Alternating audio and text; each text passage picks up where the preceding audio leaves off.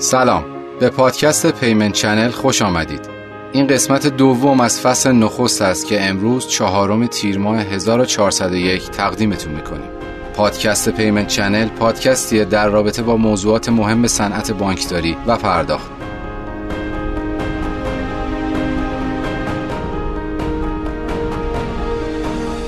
اینکه حرفه شما چیه و به چه موضوعاتی علاقمند هستید تفاوتی نمی‌کنه. مخاطب پادکست Payment Channel تک تک عزیزانی هستند که به عنوان عضوی از یک جامعه با خدمات و قوانین و ابزارهای این صنعت در تعامل روزمره هستند. Payment Channel شامل مطالب متنوعی میشه. مطالبی که از گذشته تا حال در رابطه با پول، خدمات بانکداری، پرداخت الکترونیک، کارت، چک و خلاصه هر ابزار و ساختار و قوانینی که به وجود اومده تا ما بتونیم یک کالا یا خدمتی رو بخریم یا بفروشیم و وجه اون رو جابجا کنیم. وام بگیریم، قسط پرداخت کنیم، مالیات بدیم و هر آن چیزی که لازمه بدونیم تا بهتر و هوشمندتر رفتار مالی داشته باشیم.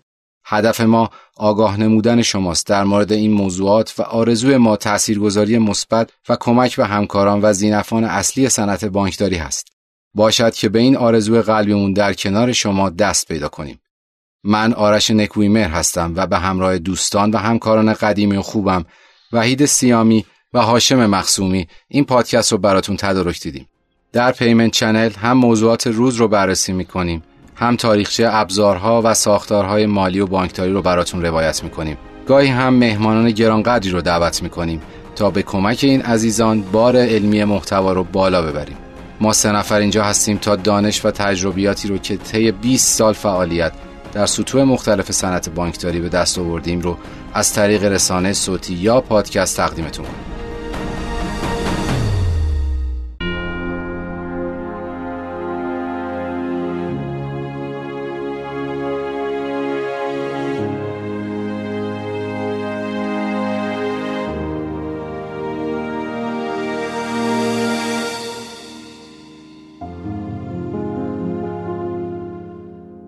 اسپانسر این قسمت پادکست ما شرکت داده پردازی الامیسه ترکیب مدیران با تجربه در کنار نیروی جوان و با انگیزه در این شرکت باعث شده که راهکارهای پردازش و ذخیره و بازیابی اطلاعات سازمانها به شیوهی منحصر به فرد طراحی و مطابق با جدیدترین فناوری های روز دنیا پیاده سازی بشه. حوزه تخصصی فعالیت شرکت الامیس صنایع مالی و بانکداریه و سابقه خوبی هم در ارائه خدمات امنیت اطلاعات دارند و با تکیه بر این تجربیات نگهداری و دسترسی پذیری به حجم بالای اطلاعات در فضای امن رو برای مشتریان خود تضمین می‌کنند.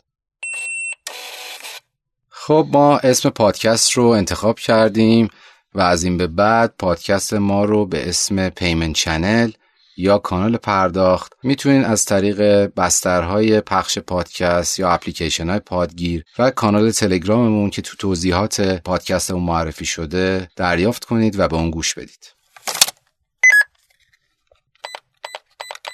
خب وحید جان خیلی خوشحالم که باز کنار هم نشستیم تا در مورد موضوع مهم پروژه مالیات ستانی با کمک شبکه پرداخت الکترونیک گفتگو کنیم. این اپیزود دوم از فصل اول هست که از استدیو شنو باکس داره ضبط میشه. جلسه قبل خیلی نکات مهمی مطرح شد. می‌خوای یه اشاره کوتاهی داشته باشیم؟ سلام آرش جان خدمت مخاطبین عزیزم. سلام عرض می‌کنم. امیدوارم که هر جا هستن در سلامت و صحت کامل به سر ببرن. ممنونم ازت. پیشنهاد خوبی بود. فکر می‌کنم که یه نگاه کلی داشته باشیم به سر خط موضوعاتی که توی اپیزود یک بحث شد خالی از فایده نباشه و همینجا هم از کسایی که دارن صدای ما رو اکنون در اپیزود دوم میشنون توصیه می‌کنم که اپیزود اول رو هم وقت بگذارن و بشنون. امیدوارم که هر دوتاش حاوی مطالب مفید و کاربردی باشه براشون.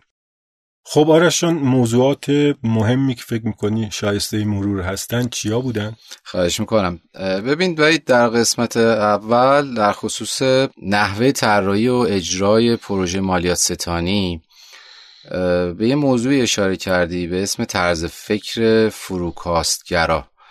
به این مفهوم که موضوع مالیات و مالیات ستانی به عنوان یک چرخدنده از سیستم کلان اقتصادی کشوره. و با موضوعات مختلفی در این ساختار بزرگ در ارتباطه. هم از اونا اثر می‌گیره هم بر روی اونا اثر می‌ذاره. ولی متاسفانه تو این روندی که داره پروژه اجرا میشه به صورت مستقل و مجرد دیده شده و این تأثیرات رو بهش نپرداختن و در حد پروژه نرم افزاری و تحلیل داده تقلیلش دادن. موضوع دیگه که اشاره کردی و جان بود که ما الان در عصر اطلاعات هستیم ولی متاسفانه نگاه مدیریتی در برخی از پروژه هامون مخصوصا پروژه های کلان نگاه عصر ماشینه. و در انتها هم خاطرم از صحبت کردیم در مورد هویت دیجیتال و بحث پرونده های مالیاتی واحدهای سنفی و معدیان مالیاتی. اگه مورد خاصی نداری بریم وارد بحث بشیم. فقط ذکر یک نکته رو لازم می‌دونم که قطعا این وضعیت نابسامان فعلی ذهن همه رو مشغول کرده که چرا ما تو چنین وضعیتی هستیم و به چنین وضع ناگواری مبتلا شدیم. پیشرفتی حاصل نخواهد شد مگر اینکه بتونیم به طور صحیح و اساسی مشکلات بنیادی سمت خودمون رو شناسایی بکنیم و در جهت رفعش بکوشیم. طرز فکر یا پارادایم که جلسه قبلی زیاد راجبش صحبت شد به نظر من نقطه کانونی مسائل و مشکلات فعلی کشور هست ما طرز فکرمون فروکاستگراست مربوط به عصر ماشینه ولی الان عصر اطلاعاته و این عدم همخونی است که باعث شده که همه چیز حالت از ریل خارج شدن پیدا بکنه تو مملکت ما مثل پرداخت مثل مالیات و مثل همه چیزهای دیگه. در خدمت هم برای ورود به بحث اپیزود دوم. ممنون از توضیحات تکمیلیت خب به نظرت دلیل این بینظمی ها و به هم ها در این تیپ پروژه ها چیه؟ چرا مثلا سازمان های دولتی انقدر ناتوان شدن این روزا ولی خب قاعدتا توقع برعکسش میره اصولا به خاطر پیچیدگی شرایطی که تو این چند سال داشتیم خصوصا در حوزه موضوعات اقتصادی اجرای پروژه دولتی باید بیش از گذشته از طریق چند نهاد یا با همکاری بین نهادی در دولت انجام می شده ولی در عمل می بینیم که این اتفاق نمیفته و تفاهم و توافق بین دستگاه ها نیست. به نظر چرا اینجوریه علت چیه؟ برای اداره جامعه نیاز هستش که نگاه و رویکرد تخصصی به بخشای مختلف داشت. لذا موضوع تقسیم بندی امور و کارها یه بحث مهمیه.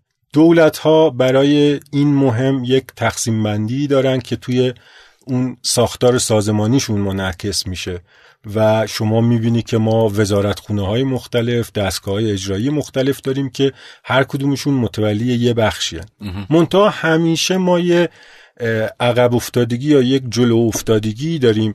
بین اون تقسیم بندی که مطلوبه و تو جامعه هست و اون تقسیم بندی که توسط دولت به کار گرفته شده. مثلا توی دوبه ما یه وزارتی داریم به اسم وزارت اقتصاد دیجیتال و آره. پروژه های بلاکچین آره. این از جامعه جلوتره منتها داخل ایران الان میشه گفتش که این تقسیم بندی و ساختار تفکیکی که توی دولت به کار گرفته شده با واقعیات روز جامعه همخون نیست در نتیجه یه موضوع بدیهی و قطعی این هستش که تو همه دولت ها معمولا عمده پروژه هاشون رو مجبورن به این شکل جلو ببرن که بحث همکاری بین دستگاهی مطرح بشه. یعنی پروژه مثل مالیات ستانی الکترونیکی ناخداغا بحث سازمان های دیگر رو پاشونو میکشونه به پروژه همینجور که شبکه پرداخت بانک مرکزی رو کشونده مرکز توسعه تجارت الکترونیکی رو کشونده و چند جایی دیگه. این همکاری بین دستگاهی در واقع لازمه کار در سال 1400 دهه 1400 هست. منتها ما متاسفانه تو همین موضوع خیلی ضعف شدیدی داریم تو کشور. خب شما مثال دوبه رو زدی الان. خب دوبه یک استثناء به نظر من. خب همه می‌دونن. تو این دوران مدرنی که الان هستیم مثال دیگه ای داریم یا نه؟ یا اصلا خاصیتش چیه؟ عملا این ساختاره تو کشورهای مشابه کشورهای توسعه یافته کشورهای پیشرفته حالا مثلا اروپایی. موضوع مهمی رو اشاره کردی. تو تمام دوران مدرن ما مشاهده می‌کنیم که اون عامل مهم تقویت و نگهداشت دموکراسی توی جوامع مختلف اون سازوکار بروکراسی اون بخش اجرایی دولت یا اون دیوان سالاریشون بوده. دیوان سالاریشون در واقع یه سری مشخصاتی رو در ارتباط باش تعبیه می‌کردن که به طور کارآمدی از اداره دموکراتیک جامعه حمایت می‌کرده. مثلا من بخوام چند تا ویژگیش رو اسم ببرم. ویژگی زمان بر بودن کارها و تشریفات زیاد توی دستگاه های دولتیه. تو نگاه اول شاید اصلا این یه چیز خلاف موضعی مشاهده بشه. ولی واقعیت رو اگر بخوام بیشتر توضیح بدم اینه که زمان زیاد وقتی صرف میشه خصوصا توی طرحهای بین دستگاهی این اطمینان خاطر به وجود میاد که اگر کسی اعتراضی پیشنهادی حرفی چیزی داشت فرصت کافی هست که مطلع بشه و نقطه نظر خودشو بتونه به بقیه به دستگاه دولتی برسونه. و موضوع تشریفات زیادم تضمین می‌کنه که یه رویکرد چند جانبه به حل مسائل به وجود میاد و امکان صحت سنجی و درستی رفتار و تصمیمات مدیران دولتی هم در موقع اجرای طرح و برنامه و هم حتی برای سالهای بعدش ممکن میشه.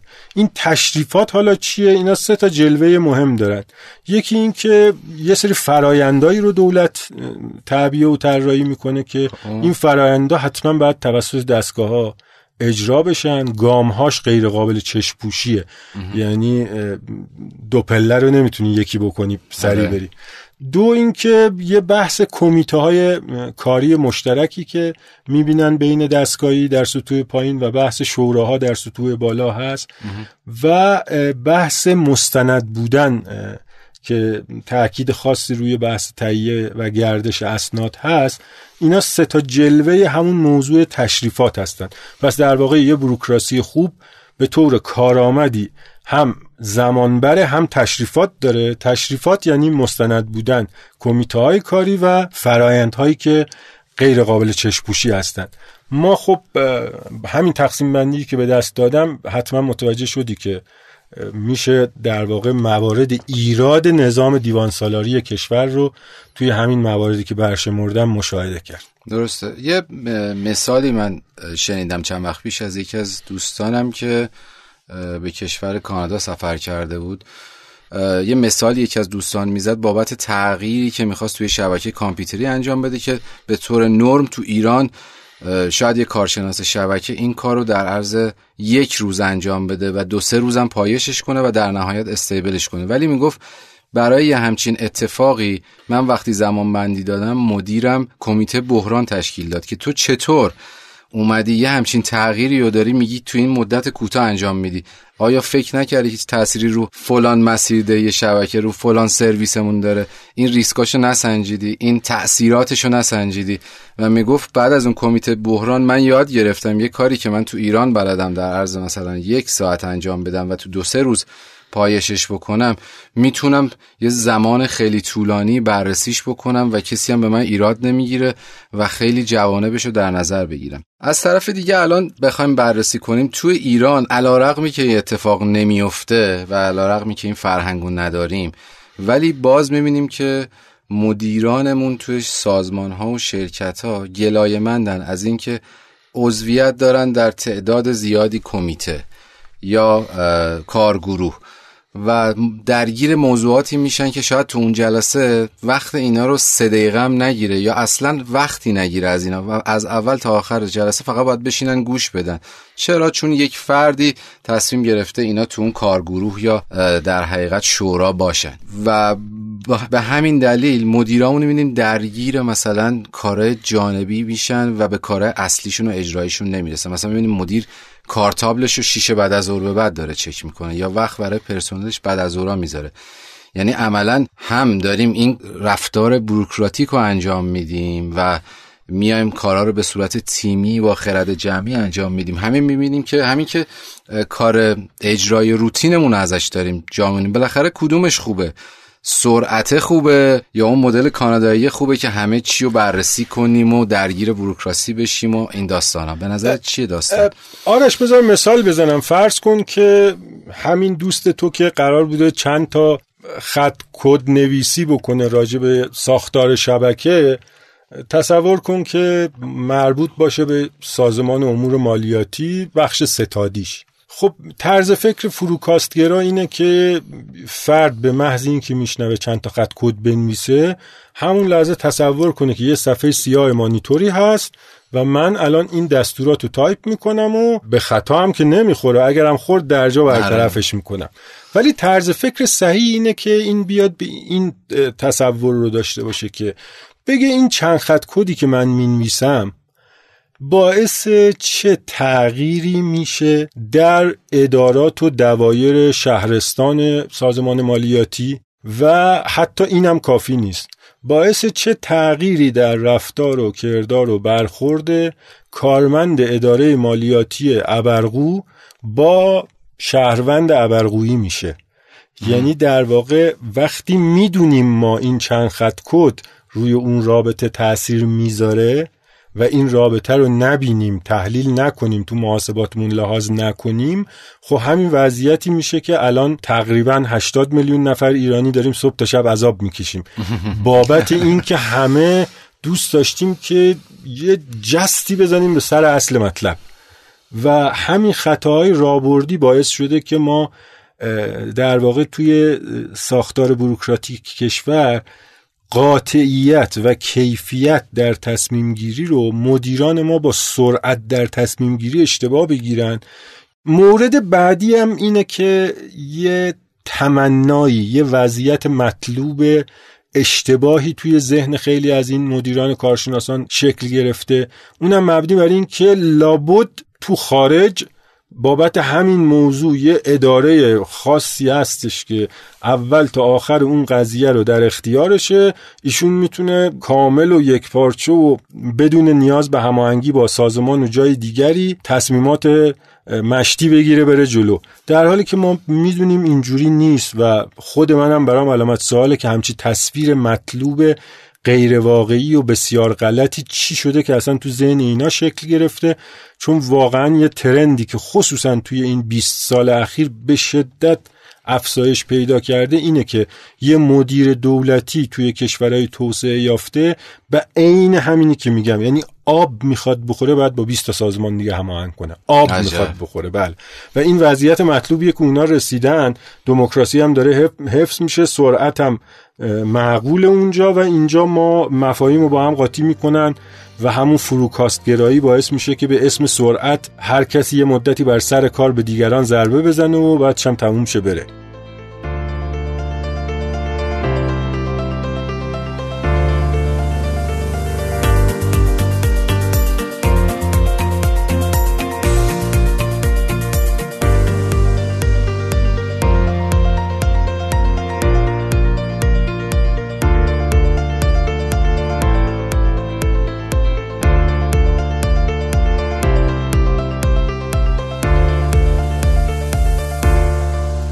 اتفاق عجیبیه.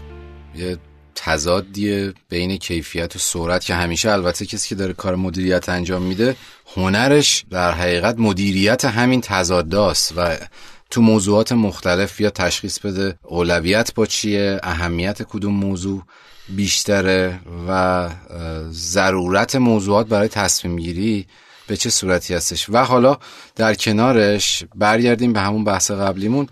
از خرد جمعی هم بتونه استفاده بکنه و هم وارد کارگروه ها و کمیته ها بشه که اون اتفاقه که ما دلیل بینظمی و به هم ریختگی تصمیمات دولتی هم الان در این می‌دونیم نیفته. یعنی خرد جمعی اتفاق بیفته دور هم بشینن که فکر می‌کنم یه اتفاق نمیفته به خاطر همین. عدم توان مدیریت بین اولویت ها و اهمیت ها و ضرورت ها در کارها. فکر می‌کنید دلیل اصلی ضعف در پروژه مالیات ستانی هم همینه. یعنی میان تو کارگروه ها یا نمیان تو کارگروه ها به چه صورت شرکت می‌کنن تشریک مسایی می‌کنن؟ فکر کنید دلیلش چیه؟ اگر یه نگاه خرد به مسئله داشته باشیم یعنی بیایم به ازای هر کارگروه هر طرح و پروژه دولت آسیب شناسی بکنیم که توی این الزام قانونی شده. این پنج تا دستگاه این شش تا سازمان با هم بیان یه کارایی رو بکنن. مثل مثلا همین بحث مالیات ستانی الکترونیکی ماده 26ش اسم پنج تا سازمان رو برده که اینا موظفن کنار هم کاری بکنن. یه موقع من می‌تونم بیام بگم که این کارگروه که بابت این قانون هست این ایرادو داره. اون کارگروه که بابت اون قانون هست اون ایرادو داره. و هر دفعه میشه توصیف کرد و یه سری ضعفا رو برشمرد. ولی واقعیت هم اینه که اگر دید کلان و سیستماتیک به مسئله داشته باشیم می‌بینیم که انگاری اگر توی کارگروه همه دارن هم همه می‌کنن کسی گوش نمی‌کنه اگر توی کارگروه تصمیمی قاطعانه گرفته نمیشه اگر برای کارگروه همه آماده نیستن به خاطر اینه که انگاری کارآمدی و باور به کارگروه رو از دست دادن و دلیل این برمیگرده به این که توی کارگروه سازمان های مختلف حاضر میشن. هر کس به زبون تخصصی خودش صحبت می‌کنه و در نتیجه حرف همدیگر هم نمی‌فهمن یا اینکه شروع می‌کنن به دخالت های نابجا تو کار دیگه. درسته حالا درسته. این رو باید پرهیز بکنن. یعنی برای این یه راه حلی هست ادبیات و حقوق عمومی. همون مثالی که زدم تو وقتی می‌خوای با چهار خط کد نویسی تو شبکه باید اون معدی مالیاتی تو شهرستان و تغییر رفتار کارمند به ازاش لحاظ بکنی اینجا به همین شکله. یعنی ما سازمان های مختلف فقط وقتی می‌تونن به طور موثر و سازنده کنار هم باشن که بتونن به زبان حقوق عمومی که در واقع بیان کننده تنظیمات و قواعد و الزامات حاکم بر رابطه بین یک شهروند با یه جایی از دولته. بتونن این رو تبیین بکنن با زبون حقوق عمومی صحبت بکنن با هم. خب مطمئنا دستاوردا به شکل دیگه ای خواهد بود و از این وضعیت در میاد. برای شبکه بانکی خب دو تا مسئله است. یکی این که بانک بین المللی تصفیه کمیته بال. اصلا یه سند روشنی داره که میگه بانک مرکزی کمیته بال؟ ببین ما یه بانکی داریم به اسم بانک بین المللی تصفیه. مقرش در سوئیسه و به زبون خودمونی اینجا دبیرخونه دائمی هشتا شورای خیلی مهمه. که حالا این شوراها یکیش میشه نظارت بانکی یعنی بانک مرکزی بانک های مرکزی بیمه مرکزی بیمه های مرکزی هم اونجاست. سازمان بورس سازمان های بورس کشورهای دنیا هم اونجاست.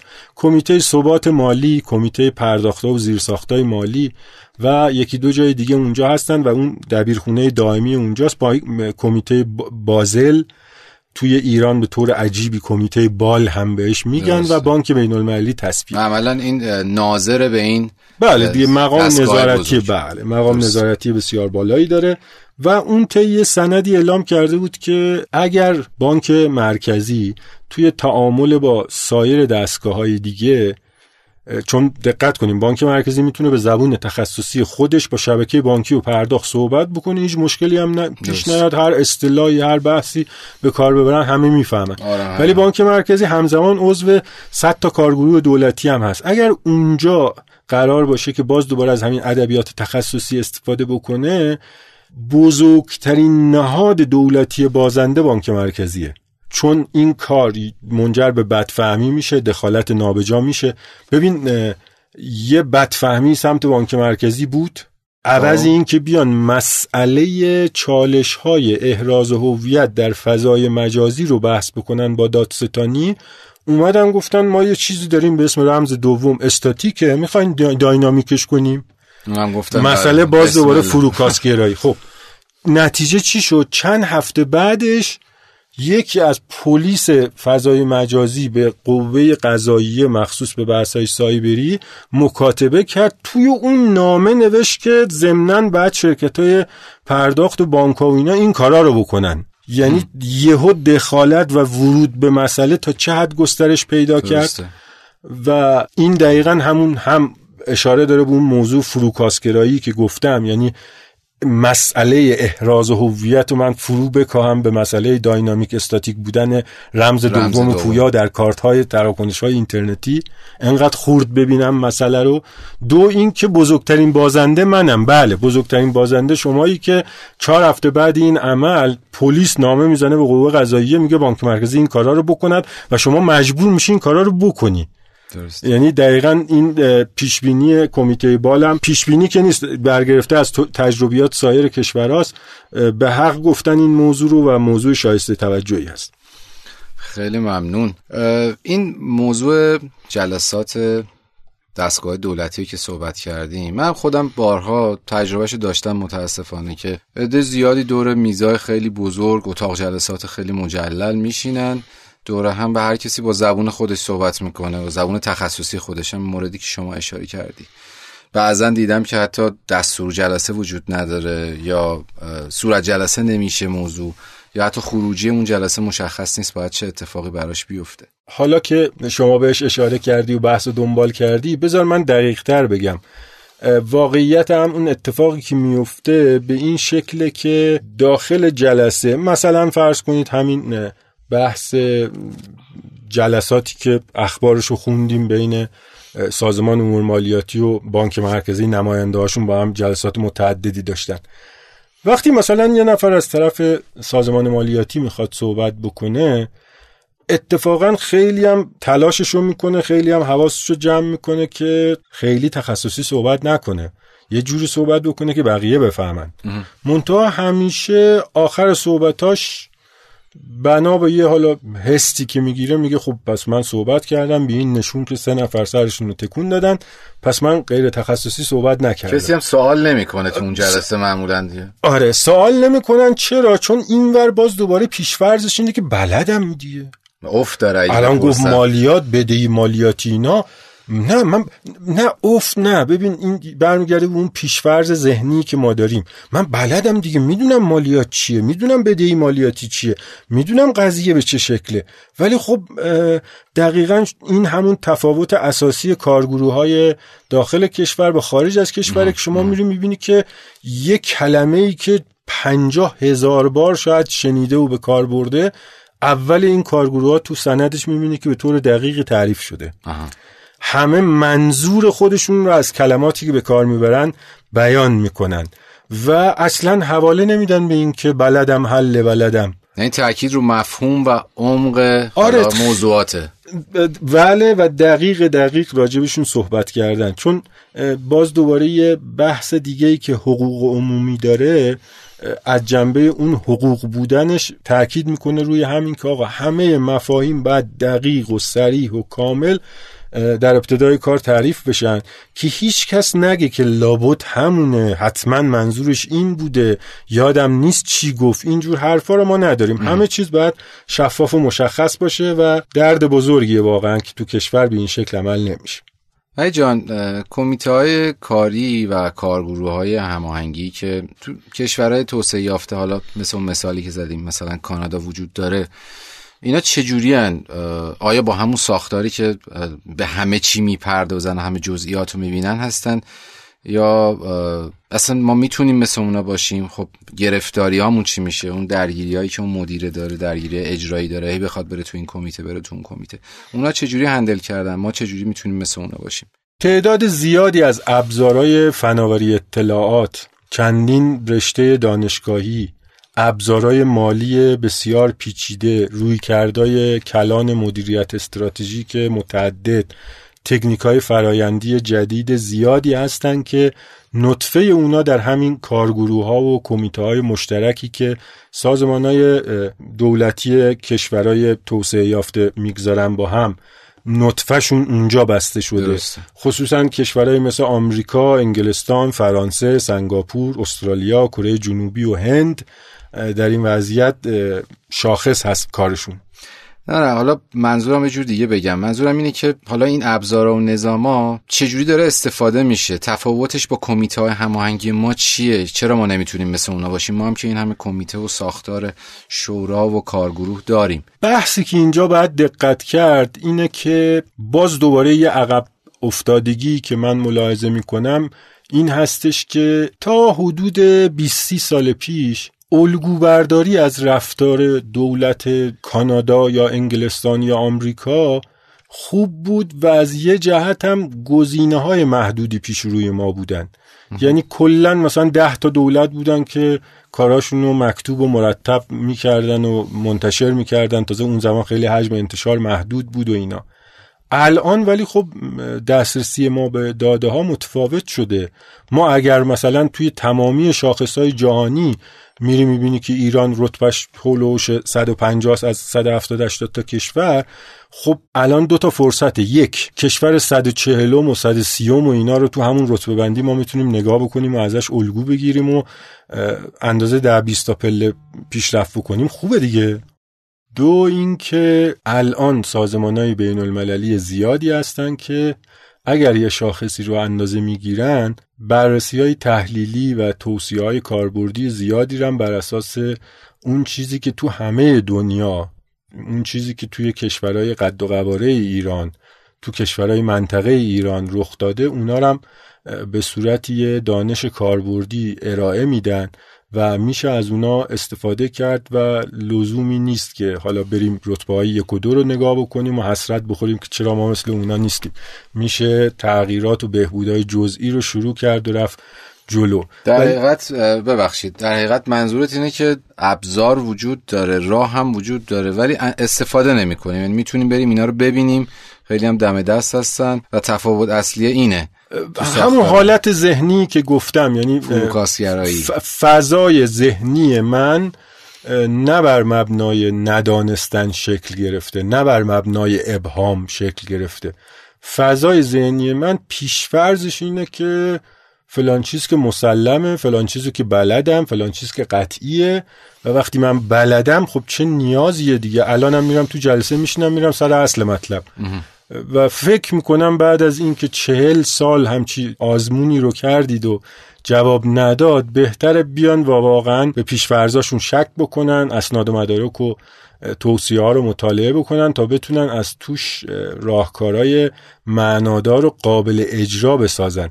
مثلا تو همین پروژه مالیات ستانی قابل حدسه که اگه شما دو سال پیش می‌رفتی می‌گفتی که آقا توی اسناد و مدارک بانک جهانی یه قاعده مشخصی هست برای اینکه سیستم مالیاتستانی الکترونیکی چه باید باشد و چگونه باید باشد چگونه پیشرفت بکنید اون موقع می‌گفتن که خب نه اینا که حالا زیاده و حالا وقت نداریم بخونیم و حالا ما میریم کار خودمونی می‌کنیم و حالا بلدیم و اینا من یه آمار خدمتت بدم PwC با همکاری بانک جهانی خب. همون چهار تا شاخص مهم مالیاتی رو میسنجه. تعداد مراحل لازم برای تعداد دفعات پرداخت مالیات توسط کسب کارها در سال. زمان مورد نیاز برای تهیه صورت ها و اظهارنامه ها و اینا. بحثای پست فیلینگش یعنی اون اعتبار مالیاتی و آره. برگرده و اینا. شما می‌بینی که خب سال 2005 اومدن اندازه گرفتن. سال 2010 اندازه گرفتن. سال 2015 اندازه گرفتن. خب. تو کل دنیا تنها کشوری که وضعش بدتر شده ایرانه.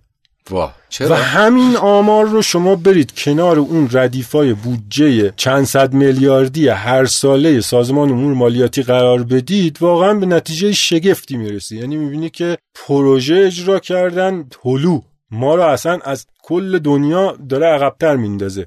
قرار بوده تعداد مراحل کم بشه بیشتر شده. قرار شده تعداد شفافیت زیادتر بشه بدتر شده. قرار بوده نمی‌دونم تعداد دفعات فلان بشه. همه چیزش جنبه وارونه زده. یعنی یه منابعی رو صرف اجرای پروژه هایی کردن بر مبنای بلدم بلدم. و در نتیجه وقتی میری در سطح جهانی میسنجی می‌بینی که تو همون رتبه بندی یه سری کشورهای آفریقایی با تجدید نظر در فرایندهای کاغذیشون چون پول ندارن سیستم آره. بخرن. اونا به نتایج چشمگیری رسیدن. اون وقت ما اومدیم پروژه تو ایران اجرا کردیم. همین پروژه پایانه های فروشگاهی که الان خیلی طبیعی احتمالا خیلی هم بگن برای اولین بار در کشور ما فلان کردیم ال کردیم بل کردیم. هر چند سال یه بار مطرح می‌شد که همچی پروژه‌ای هست و ردیفی و مدیری و بگیری و ببند و اینا. خب سامانه عریض و طویل آره آره آره. تحلیل دیتا الان دقت کن که روی سایت ایوت داتای آر تمام آنچه که قرار الکترونیکی توی مغازه رخ بده همین الان الکترونیکی اونجا بود. آره. پارسال هم بود. دو سال پیش هم بود. پنج سال پیش هم بود. و آماری که توی یکی از گزارشات اگه اشتباه نکنم پژوهشکده مالیاتی قابل دسترس هست در ابتدای دهه 90 همین پروژه رو اجرا کرده بودند. ضریب موفقیت پروژه 8 صدم درصد آره. بوده. من نمی‌دونم تا کی می‌خوان بگن ما بلدیم و نیازی به خوندن منابع نیست و همینجوری بریم جلو. ولی خب روی هم رفته تا ما نیایم سر خط مفهوم حقوق عمومی. یعنی شهروندا واسمون مهم بشه حقوق معدی واسمون مهم بشه. مهم بشه که کم آوردیم توی ساز کارهای فنی نریم اونور با زورگویی ضعفمون رو جبران بکنیم. تا اینا حل نشه واقعا خب این نظام دیوان سالاری ما رو به جای خوبی نمی‌بره. و حتی اگر توی طبقه حاکمیت هر بهبودی باشه این نظام دیوان سالاری اون بهبودا رو بی حاصل خواهد کرد. عملا نارضایتی عمومی داره و شهروندا وایدای سنفی هر کسی که داره زندگی می‌کنه یا به نحوی در تعامل با این شبکه پرداخت و سامانه مالیاتی جدید هستش باعث نارضایتیش میشه و بعد برمیگردن تازه به قول شما می‌بینن که واقعا موفقیتش احتمالش همون 800 درصد بوده و کاش یه جور دیگه از اول بهش نگاه می‌کردن.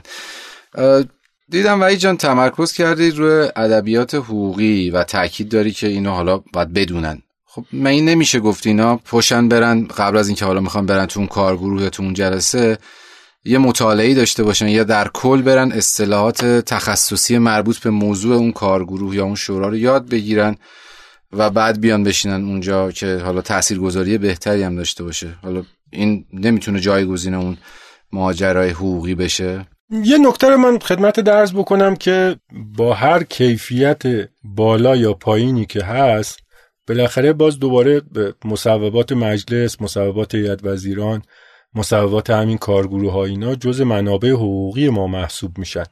ولی من اینجا بیشتر تاکیدمون روی اون کیفیت درک ارتباطات حقوقی هست که باید باشه.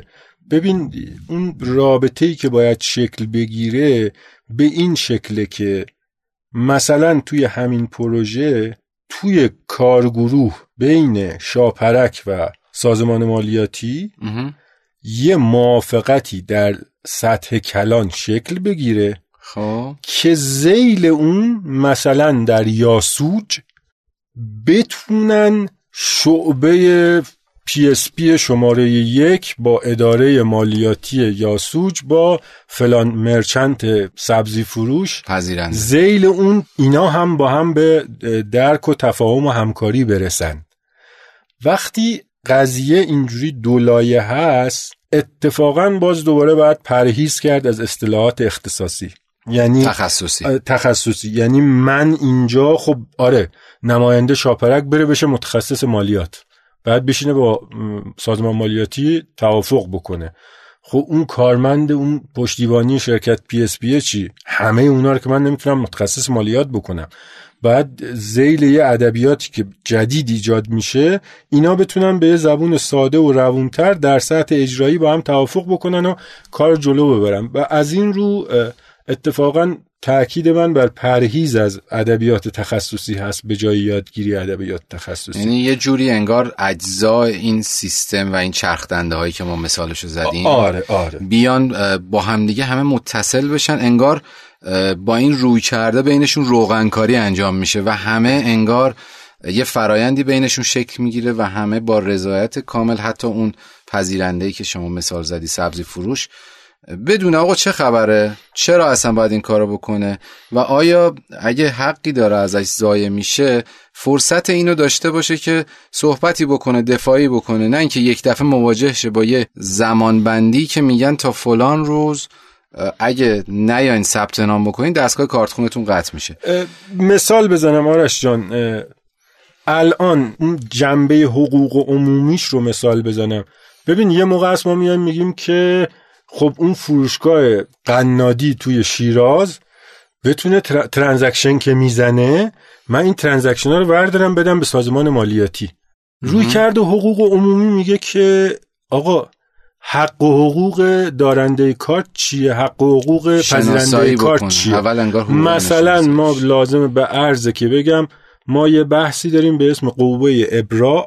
مشابه بسیاری از کشورهای دیگه توی ایران هم ما اینو روی اسکناس و سکه ها داریم. هیچ طلبکاری نمی‌تونه از تصفیه طلب خودش سر باز بزنه در ازای دریافت پول.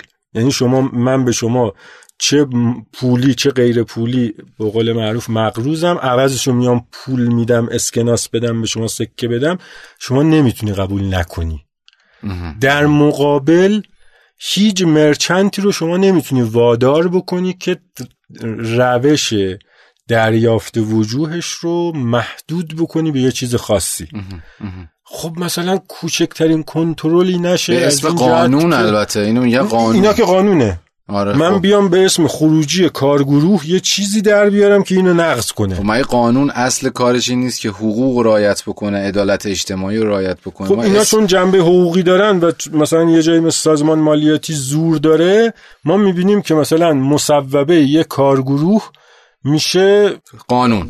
نه نه میشه اصلا اون قانونه رو می‌تونه زیر پا بذاره. بهش میگن تخصیص می‌زنه بهش. که آقا مثلا تا دیروز اینجوری بوده از امروز من میگم اینجوری نباشه. اینجور موارده که جمع شده و توسط افراد زیادی توی دولتی اشتباهات شده و خود همین دولت مردا به عنوان شهروند دارن از زندگی توی جامعه ای که مرتب اینجور حقوقش نقض می شده در درجه اول خودشون دارن اذیت میشن و این چرخه باطل رو باید متوقف کرده هر چیز زودتر. خب حالا یه ذره بخوایم برگردیم به این پروژه. یه مثالی ما زدیم از اون پذیرنده که حالا درگیر باید بشه با نماینده PSP و نماینده سازمان مالیاتی. حالا اگه بخوایم یه ذره وارد بشیم به خود بحث مالیات ستانی الکترونیکی تو این وضعیتی که شبکه پرداخت الان درگیر شده با این پروژه و فرایند اجراییش به نظرت به کجا میره؟ چه داستانهایی در پیش رو خواهد داشت؟ بحث شبکه پرداخت و این پروژه مالیات ستانی الکترونیکی. از یه جهت معتقدم که انگاری ناگزیریم از انجام این پروژه. دو معتقدم که دستاوردهای خوبی داره. سه اینکه توی سیاست های کلی ابلاغی مقام رهبری برای برنامه پنجم توسعه یه تکلیفی داریم که دولت بعد آمار و اطلاعات اقتصادی رو از آهاد فعالان اقتصادی گردآوری کنه و مجددا بینشون منتشر بکنه. که دیگه هیچ جای دیگه ای رو من قائل نیستم به غیر از این پروژه که بخواد این وظیفه مهم رو انجام بده. ببین الان ما نمایشگاه فرصت های سرمایه گذاری می‌ذاریم در کیش یا در تهران یا در شیراز و آمار دقیقی ارائه نمی‌تونن بده اون کسی که نمایشگاه می‌ذاره که چه فرصت هایی هستش توی شیراز اصفهان واسه سرمایه گذاری من چند سال پیش تونستم حالا اون گم شده رو پیدا بکنم دیدم این تراکنش لیست تراکنش های ماهانه روی یه دستگاه کارتخان توی آمریکا کارمزدش 20 دلار بود. خیلی تعجب کردم. بعد که اون گزارشه رو دیدم متوجه شدم که از دستگاه کارتخان نمیاد بیرون پست می‌کنن براش. و دو اینکه فرض کن طرف پست می‌کنن پولو براش همون گزارشه رو. گزارشه و این گزارشه اینو می‌گفت که مثلا شما پرده فروشی داری بالای میدون ولی عصر. خب. علاوه بر اینکه آمار می‌داد تو چقدر کارت کشیدی چقدر فروش داشتی چقدر خرید داشتی میگفتش که وضع پرده فروشای بالای ولی عصر میانگینشون اینجوریه. منطقه شیش تهران اینجوریه تهران اینجوریه استان تهران اینجوریه و کشور ایران اینجوریه.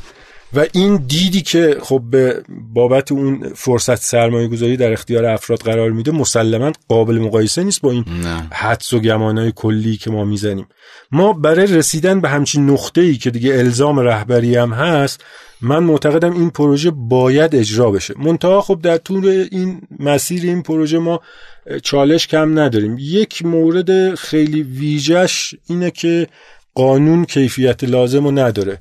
اولا که ما قانون حمایت از معدیان مالیاتی نداریم مثل خیلی از کشورها. دوم هم که متن قانون پایانه های فروشگاهی و سامانه معدیان یه جایی چالش برانگیزه. مثلا الان خب حدود 170 80 تا کشور هستن. قانون مالیات به ارزش افزوده دارن. مالیات به ارزش افزوده الزامن بعد بری به سمت بحث مدیریت صورت حساب ها و یه کاری که تو قوانین همه کشورها کردن اومدن یه تفکیک سریح و مشخصی رو انجام دادن بین سیستم فروشگاهی سیستم اتوماسیون فروشگاهی که منشأ صدور صورت حسابه. و این ورم دستگاه کارتخان بانکی. خب. شما ماده یک خط یک قانون پایانه فروشگاهی رو می‌بینی؟ می‌بینی که یه جوری نوشته یه تعریفی ارائه داده که هر دفعه می‌خونی یه چیزی متوجه میشی. و خب با این معلومه که خب کار به کجا می‌کشه.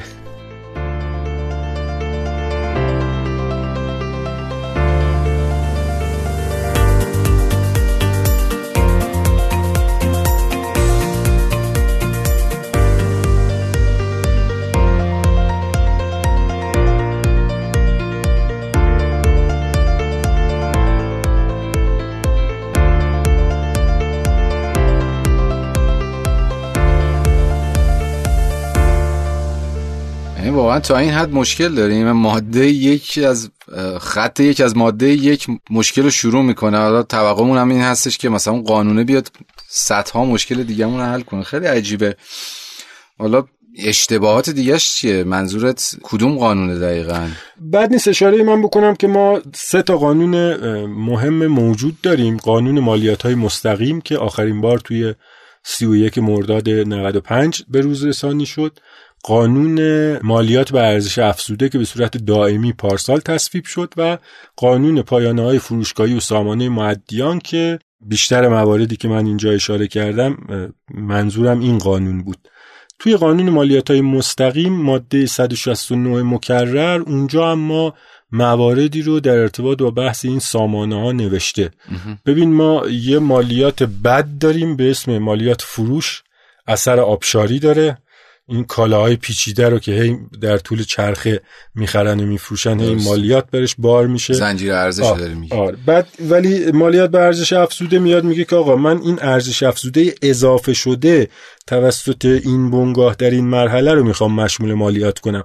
در نتیجه بر مبنای صورت حسابایی که میاره برای من ببینم چقدر مالیات داده موقع خرید و چقدر مالیات موقع فروختن از مردم گرفته, گرفته که ما با تفاوت اینا میشه اون ارزش افزوده و مالیات بر اساس اون حساب بکنم. انگار که قانون پایانه های فروشگاری و سامانه معدیان بایستی راجع به صورت حساب الکترونیکی می بود. خب ما اینجا چند تا چالش داریم. صورت حساب چیه؟ فاکتور چیه؟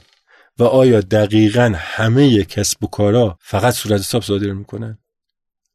یعنی ما کسب کاری نداریم قبض صادر بکنه. چرا؟ کسب کاری نداریم کوپن صادر بکنه. چرا؟ حدود ده نوع مختلفن اینا. توی قانون تعریف نشدن و خب بعضیاشون اصلا منطقهای متفاوتی دارن. مثلا اون جایی که داره امروز بلیت میفروشه و شما یه جای دیگه ای سه ماه بعد می‌خواید بری کنسرت. از این دست مشکلات و از این دست چالش ها و کمبوت توی قانون کم نیستن و میشه موارد متعددی رو برشمرد. وای جان یه مثال دیگه میشه بزنی در این خصوص؟ به عنوان فردی که از روزای نخست توی صنعت پرداخت در جریان ریز قضایا بودم و به عنوان یک تجربه شخصی هنوز اون لحظه شیرین یادم هستش که بهم خبر دادن که از دستگاه کارتخان سمت هفته تیر یه نفر یه تراکنشی زده بود دنبالش کردن چون مبلغش بالا بود. متوجه شدم که برای اون بدوبستونایی که کاسبا با هم دارند برای تصفیه حساب بین همدیگه از این دستگاه کارتخان و تراکنش خرید و اینا استفاده می‌کنن. یا اون معرکه ای که چند سال پیش مدیرای بانک ملت در اون زمان راه انداختن اون بحث کارتخانه برخی جاهای خاص بود که به طور گسترده ای روش انتقال وجه استفاده می‌شد. آره حالا ما میای می‌بینی که توی قانون می‌بینی سراحتا نوشته کلیه تراکنش های کارتخان و مبنا رو بر لفظ کلیه تراکنش های کارتخان وقتی قرار میده برای من و تویی که اینجا می‌دونیم پرداخت به ترت پارتی وجود داره پرداخت به شرکت های پخش وجود داره تصفیه بین کاسبان بله. پرداخت قبض چهار. عمل اصلی. اینا خب یه نشون دهنده ضعف قانونه. جالب اینه که توی اون نسخه پیشنویس لایحه‌ای که رفت واسه مجلس برخی از این خطاها وجود نداشت ولی خب توی مجلس این تجمیع زریپوشی بزرگان کار دست ملت داده دیگه.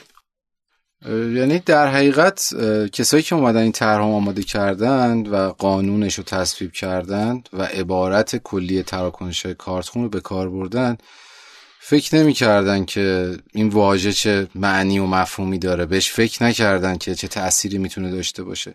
خودشون اومدن انگار جای اون کاربر دستگاه کارتخون گذاشتن که انگار هر کارتی رو پوزش کشیده میشه یا رو دستگاه کارتخانش کشیده میشه یه پولی میره تو حسابش.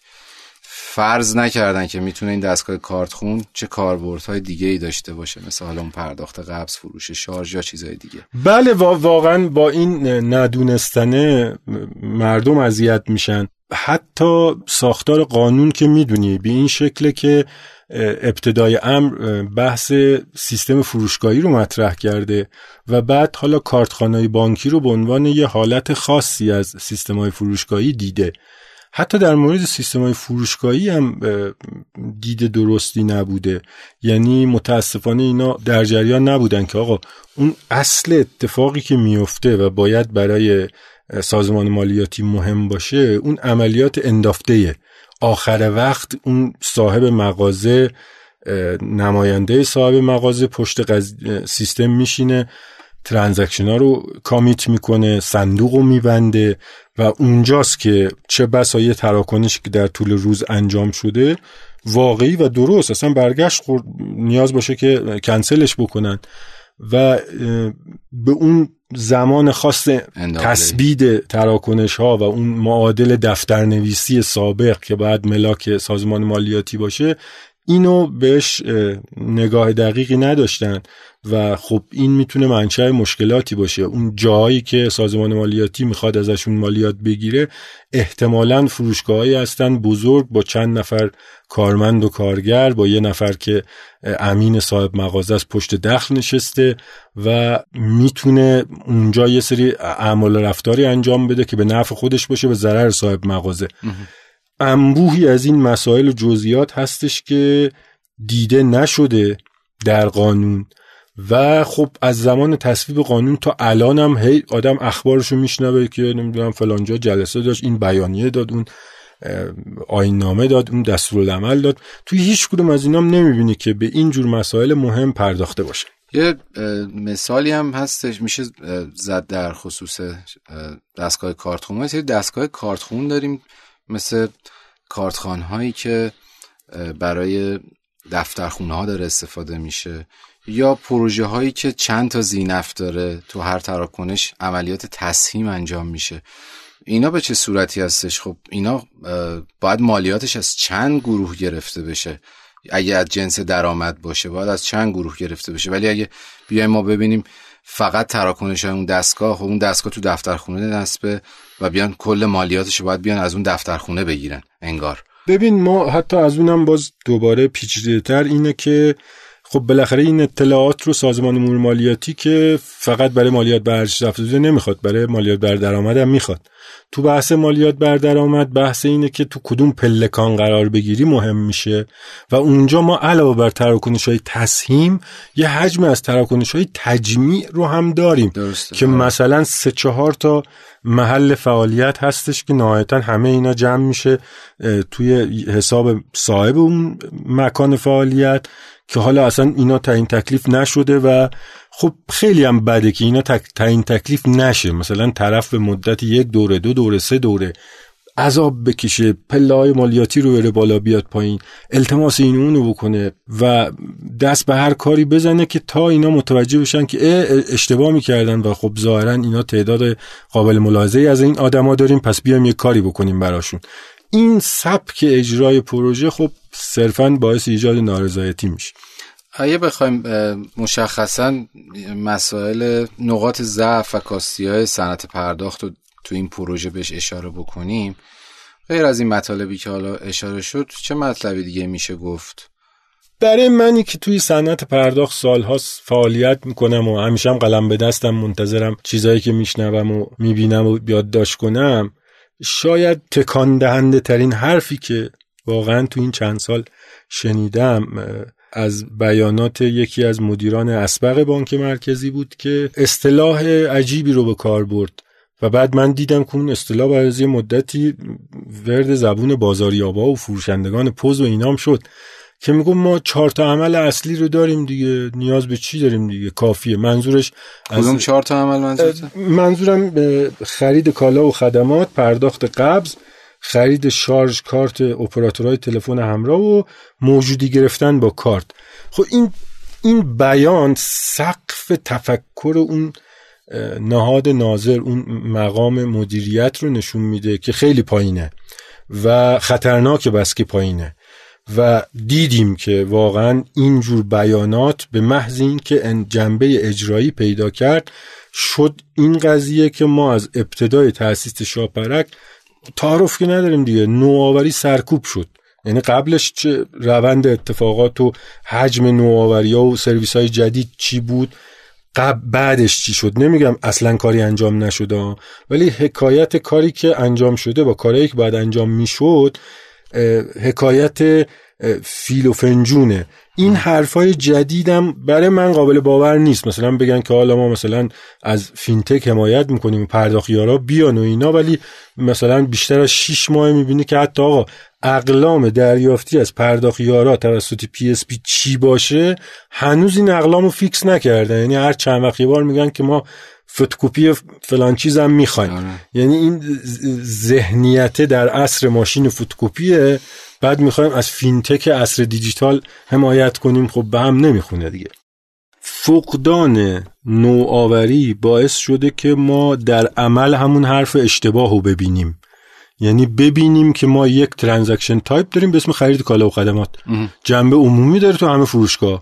در حالی که نیازمندی کسب و کارا اینجوری نیست می‌دونه صنعت پرداخت می‌دونسته نیازمندی های چیز دیگه است. می‌دونیم تو نیازمندی ها تنوع وجود داره ولی الان که سازمان مالیاتی اومده سراغ صنعت پرداخت مواجه با یه صنعتیه که با وجود تنوع زیاد مشتری ها و نیازهای مشتریاش به همشون یه دم یه جور سرویسی داده.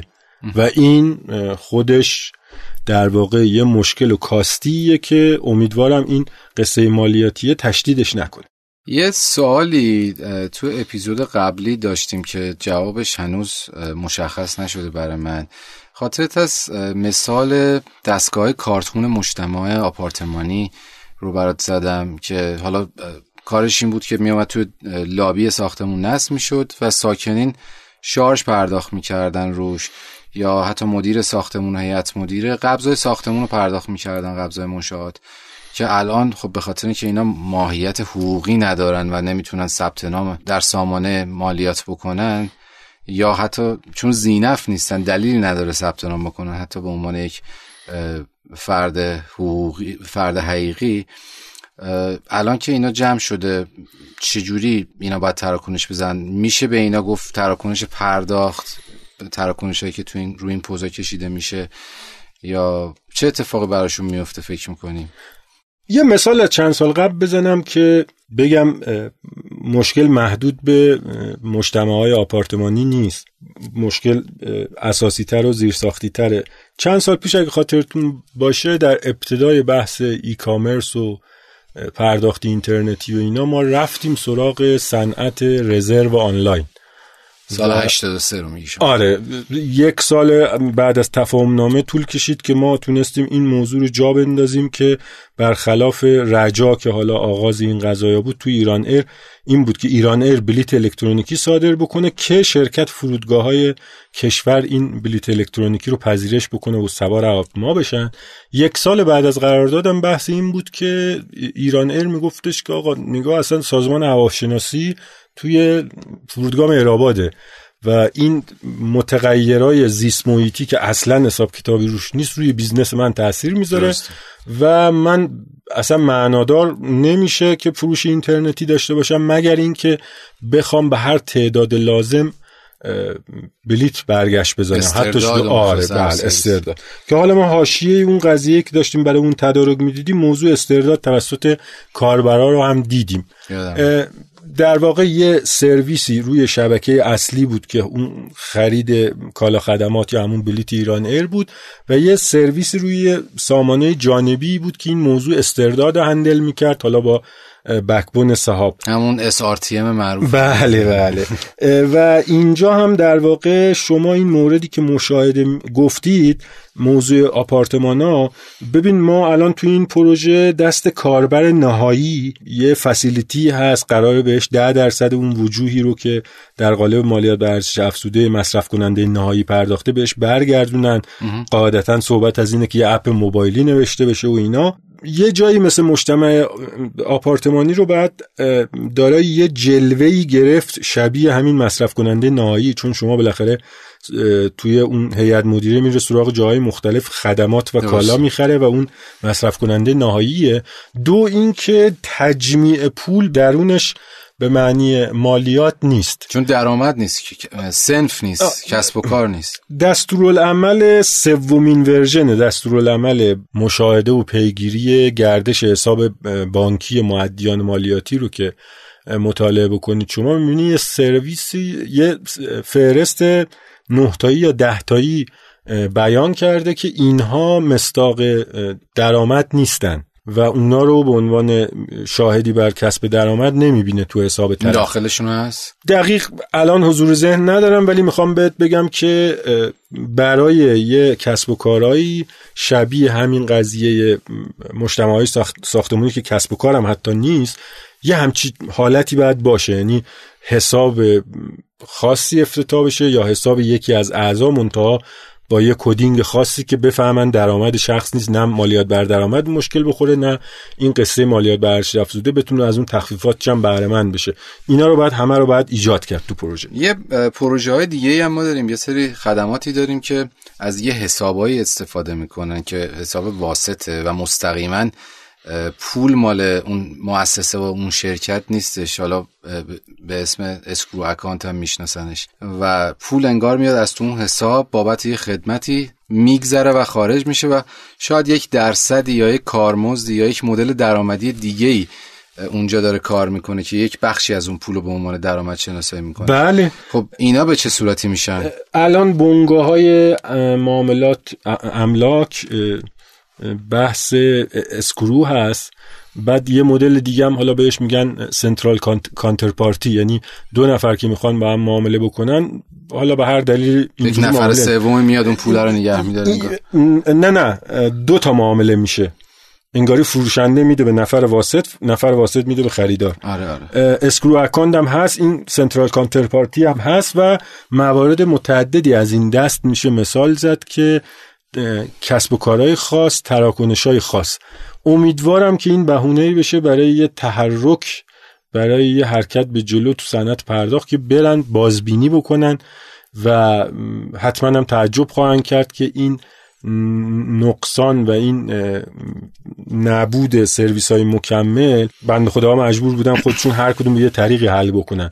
ولی اینا رو باید بیارن به صورت متمرکز سمت خودشون برنامه ریزی بکنن و به ازای هر کدومشون هم با هماهنگی سازمان مالیاتی باشه که اختلاف و سوء تفاهم اینا پیش نیاد که درآمد تشخیص بده که عوض سرویس جدید و لذت بردن تبدیل شه براش یه چالش مالیاتی درست بشه. به این شکل عمل نشه. خیلی ممنون. اگه اجازه بدی یه جنبندی داشته باشیم که بحثو به اتمام برسونیم. باز امروز خیلی موضوعات مهم و ریشه‌ای و اساسی تو مدیریت مطرح شد که خیلی سوال برای من و قطعا مخاطبین پادکست مطرح میشه. اصولا یکی رسالت ما در پادکست پیمنت چنل هم همین بوده. در روز اول که پرسش های جدی و تاثیرگذار مطرح بکنیم و شاید یه تلنگری بخوره به مسئولین و اتفاقات خوبی و شاهدش باشیم. و اصولا ادراکات صحیح ورزشمند در ما از مسیر حرکت از یه سال به سال دیگه ممکن میشه.